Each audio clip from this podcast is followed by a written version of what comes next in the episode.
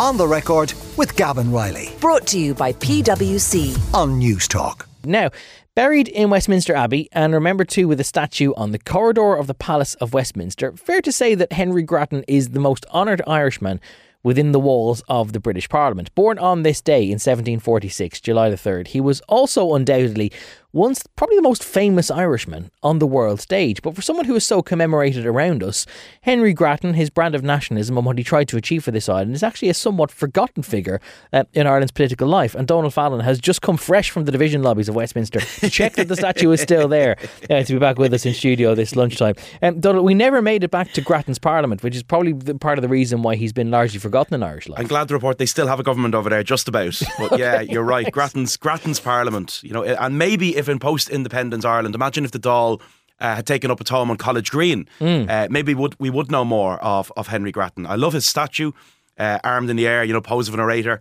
uh, facing his alma mater, looking over at, at Trinity College. Beside a parliament that he, he fought courageously for, and one that he actually travelled to London in the early 19th century, uh, trying to secure for us once more. You just So- remarked before we before you came into studio that the uh, that the statue is probably facing the wrong way. That if the statue was supposed to be there, kind of commemorating Grattan's role in setting up that parliament in College Green, which we'll explain more about for people who don't understand it, it should probably be facing that parliament and not the college. Yeah, That- totally. Or yeah. even standing in front of us, you know, even standing in front of it. And there was a time when all great political careers ended under the floorboards of Westminster Abbey. You know, if you were if you were anyone, that was the aspiration. Prime ministers like Pitt uh, and parliamentarians like like Grattan. Hmm. And I think that's the greatest show of respect the British Parliament, you know, can offer. So how did an Irish nationalist get there? Yeah. And you know, what kind of Irish nationalist was he?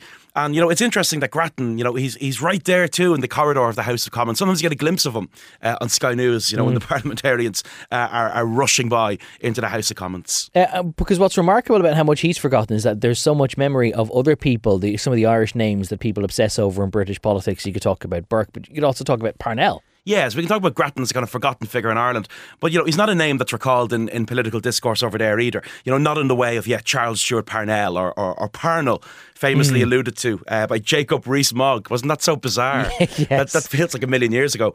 Uh, in 2019, when when Jacob Rees-Mogg told is it actually that long ago? That's Uh, that long ago. It's wow. extraordinary. Wow, he yeah. tells the House the approach taken today is the most unconstitutional use of this House since the days of Charles Stewart Parnell when he tried to bung up Parliament. And there was also news around that same time that Nigel Farage uh, had a picture of Parnell in his in his Brussels office and remembered him positively. This is interesting. Farage remembered him positively for the exact same reason that Jacob Rees-Mogg condemned him. Nigel Farage said that Parnell was the great disruptor of the UK Parliament. So Parnell and you know Daniel O'Connell to a lesser extent, these are figures that are, are more easily recalled. I mean, Barack Obama stands on College Green and he talks to us about Daniel O'Connell. Henry Grattan has kind of somewhat fallen through the cracks of history. And maybe the reason why he's fallen through the cracks is because his heyday and, the exciting time was was earlier than that. That was a little further back in history, and also because it wasn't all just on this island. Absolutely. And look, all politicians are men and now, thankfully, women too, uh, off their time. And it's impossible really to shake the world and the time in which they live uh, from how they lived, you know, and, and how they felt about the world. And, you know, Grattan's first biographer had a, a lovely line. He said, When we examine the character of any public man, because of course there were just public men then, uh, it is absolutely necessary to consider closely the nature of the society in which he existed and the influence of the passions of his age. A political leader is not like a poet or philosopher who leads an isolated life remote from the passions of their contemporaries. Now, I don't know how many poets would agree with that. Certainly Well, yeah. Poets I know are far from isolated from the rest of the world. But I mean, the idea of the politician as someone who's shaped by the world around them is always there. And Grattan's time, it's not just a time of massive change in Ireland. I mean, a day after his birthday is the 4th of July, you know, a very important date Uh, in another part of the world. So for Henry Grattan, born on the 3rd of July, 1746 in Fishamble Street, the passions of his age, we might say, reform, reform, reform, changing the system. This was post Jonathan Swift Ireland, just about. You know, Swift died nine months before the birth of Grattan, but a lot of the passions were the same. You know, the belief, as Swift believed, you could be a Protestant, you could believe in some kind of British connection with Ireland, but you could also feel the need for kind of greater uh, legislative, economic, and political independence. Yeah, we've, we've talked a little bit more recently actually about Jonathan Swift. I might tweet the link to that one after I'm tweeting this one as well this afternoon to, to catch up on that because there was a real baton there that you could be Anglo Irish and still believe that there was a role for Ireland to have more of a say in its own affairs. Um, the Parliament on College Green uh, was was, and it remains an impressive building, albeit not now used for the purpose it was intended. Um, but at the time, it wasn't up to a huge amount. Yeah, and later generations of kind of nationalist leaders, they always called it the the old house on College Green. You know, like we'll be back in it someday. We'll be back in the old house on College Green. And sometimes ra- they'd rally outside it and everything, and and uh, you know it, it, it retains a great sense of power now, even as a site. I mean, I, I just walk by it. Uh, earlier on today, and you think about recent times, you know, the, the returning heroes of Italia '90, or Barack Obama lecturing us on on the connection between Frederick Douglass uh, and Daniel O'Connell. The building has a tremendous sense of presence, and it was a real statement of intent, I suppose, in the 18th century city. Uh, it went up very quickly. I find this extraordinary. I mean, they, they laid the foundation stone in 1729. They opened it for business in 1731. Yeah, You want to get planning permission to, to build something on that on that scale. and, you know, it takes me four months to put together an IKEA bookshelf. You know, the idea that you could build a parliament on that scale in two years is just absolutely extraordinary. Hmm. But I suppose the irony of ironies is this: Ireland had a magnificent parliament. What she lacked, unfortunately, were magnificent parliamentarians. You know, it had very little power inside that grand old house, and the vast majority of the populace uh, were kept at arm's length from getting near the political arena. Yeah, what we should probably explain for people who, who aren't familiar with the building is that what you now know to be the Bank of Ireland on College Green was originally the seat of the Irish Parliament, and I believe it was actually the first custom designed uh, bicameral Parliament building, as in had two chambers. So it had a chamber for the Irish House of Commons and the Irish House of Lords, and the first time anywhere in the world that a building had been purpose built designed for that purpose. And of course, this is why then you have so many debates throughout the years, and we have independence back as to whether we should go back there. But that that's the whole the building that we're talking about. So it is what you now know to be the the Bank of Ireland on that green. Yeah, and the scale of it, like the Seamus Yeah. Heaney exhibition from the National Library, is, is a wing of the same building. Like it's Yeah. massive in scale. Most people will never. We do most of our banking on our phone now, but you should walk in and have a look at it because it Yeah. still has this. Never been in actually. sense. You can still take a tour of the Irish House of Lords and sit on the woolsack where the Speaker used to sit, and even someone as, as nerdy as me who who knows what that sentence means has, has never actually been there. What I do know is actually that when you talk about how uh, most people were kept at arm's length from the political arena, it is telling that the entrance now, the, the banking entrance, uh, which faces the the Westbury or the, the Westin Hotel. Is the House of Commons entrance because they had to come in on the street side, but the one that's that's facing um, Dame Street with the one which is back, that was the House of Lords entrance because the Lords had to be kept away from from the mugs on the street, but the House of Com- the, the Commoners had to, to come out and, and be among their own. Anyway, uh, we digress at, at spectacular length. Uh, Grattan comes from the upper echelons of the upper echelons, whi- which is not uncommon in those sorts of circles. Yeah, look for by social class, he's typical of an Irish parliamentarian because he is the son of an Irish parliamentarian. Ah. Was a kind of Yeah, fam- there a kind of family dynasties were still a thing there too. belief in, in the, the ability to be a parliamentarian in, in, in Ireland then and now. And his mother was the daughter of the Attorney General of Ireland. So I mean, he's a very important bloodline. Studies at the King's Inns, called to the bar. Fascinated by London as a young man, spent some time there.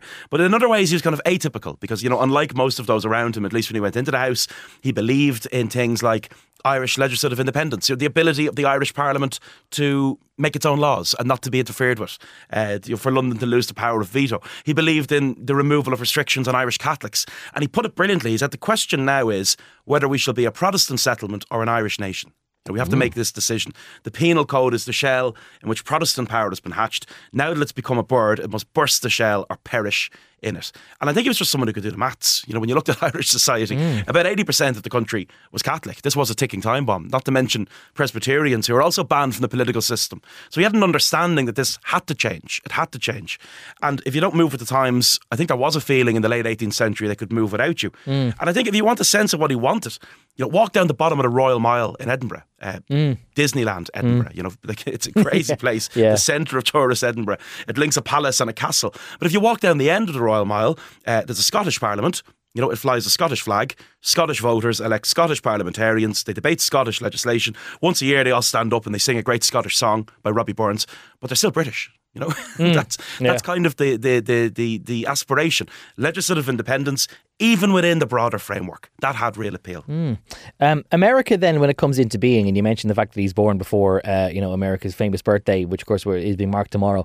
Um, it really did seem to to light the way for him and others. This idea that you could have a little bit more of a say in your own affairs. Yeah, and this tiny little island, like the Americans are interested in us. You know, George Washington says on his first St. Patrick's Day in the job, uh, Irish men, your cause is ours. And then Grattan says, amazingly, the two greatest men in modern times are William of Orange and George Washington.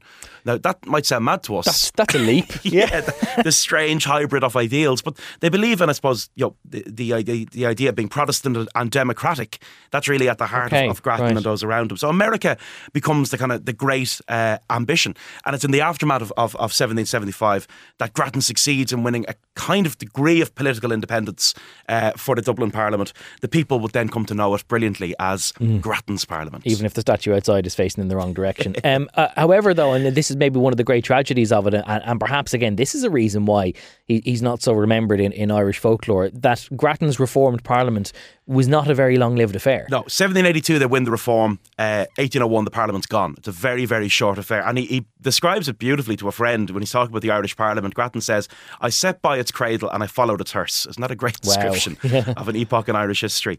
Uh, the Parliament famously dissolved itself in a panic. You know that great saying in the English language. Uh, actually, recently disproven by the English themselves that turkeys don't vote for Christmas. Yeah. the Irish Parliament is the turkey I, that I, I sat in the Seanad chamber and watched them ratify the referendum, so I've seen it happen. Actually, famously, that they, they also some of them shouted "gobble gobble" across. Like David Norris was there shouting "gobble gobble" as the government senators voted to get rid of themselves. Sorry, I interrupt you. So it does. It does happen. It does happen. Uh, and when the Irish Parliament dissolves itself and it kind of shifts the political axis entirely, Hmm. Dublin goes into immediate decline because what, what makes a capital city? One of the things the Parliament, I would argue, and, and most people kind of weren't really saddened by its departure. Uh, one contemporary said it was the most corrupt Parliament that had ever sat in Europe, and a member of the Parliament, a member of the Parliament, described it as politically vicious and intolerably corrupt. But Grattan, I suppose, was trying to reform what many people thought was unreformable. Yeah. The journey had had only begun. It's a story of, of uh, young republics and young parliaments, though, that they often fall into that kind of corruption because as soon as you devolve power, somebody then wants to gobble it up for themselves and not really use it for the benefit of the, the people that put them there. Um, so, with, with noble intentions, uh, Grattan refuses to give up this battle. So, even after we have the Act of Union and, and even the entity of, of there being a Kingdom of Ireland is no longer true because we're now part of this unitary state with Britain, um, he becomes a voice then in Westminster and, he, and he's looking to bring it home again. There's something noble about this. He follows it to London. You know, he goes there. He's in his 70s, which is a remarkable age for a parliamentarian in the early 19th It's a century. remarkable age for anyone in the yeah, early even, 19th even century, yeah. today to still be in the political arena. And, you know, he argues the case of Ireland uh, in his 70s in London, never losing faith in the idea of the return of a, of a native parliament. Uh, and when he dies at Baker Street in London, they bury him in Westminster Abbey. There's a great debate over whether he should be brought home or, or, or buried there. But it just says something doesn't it, about, about the respect for him. Even Hmm. though his intention was to take Ireland back from the London Parliament, that they admired him so much as they did in time Parnell and O'Connell. Uh, and the, the, the memorial is so simple. Henry Grattan died June 4, 1820. You know, gives no indication of who he was, what he stood for. What was more significant was the funeral, uh, an astonishing spectacle. The, the crowd that gathered in Westminster Abbey, young Irish Catholic children from the Catholic schools of London, charities that worked in the city Wow. uh, with the Irish poor, and they're all dressed in green. And someone who was there said they presented a most interesting and affecting spectacle. But, you know, they're also a statement of what was to come that Irish Catholics would be taking their place within the British Parliament uh, and striving for, for an Irish one again. Just nine years later, Daniel O'Connell was there. Yeah, and indeed, less than a century then after uh, Grattan dies, then you famously have lots of Irish Catholics getting elected to the Parliament and deciding that that's not the Parliament that they're going to sit in. Uh, and we, we're, we're still dealing with the fallout of that uh, ever since. Uh, Henry Grattan, born on this day in 1746, and his story brought to us with his customary aplomb and panache uh, by Donald Fallon, who is the author of the Community books and of Henrietta Street from Tenement to Suburbia, which is about the modern social history uh, of our capital city, now with a Parliament, for better or worse. Uh, he's also the presenter of the Three Castles Burning podcast on Dublin history. On the record with Gavan Reilly. Sunday morning at 11. Brought to you by PwC. Combining talent and technology, we're hardwired to find solutions. It all adds up to the New Equation on Newstalk.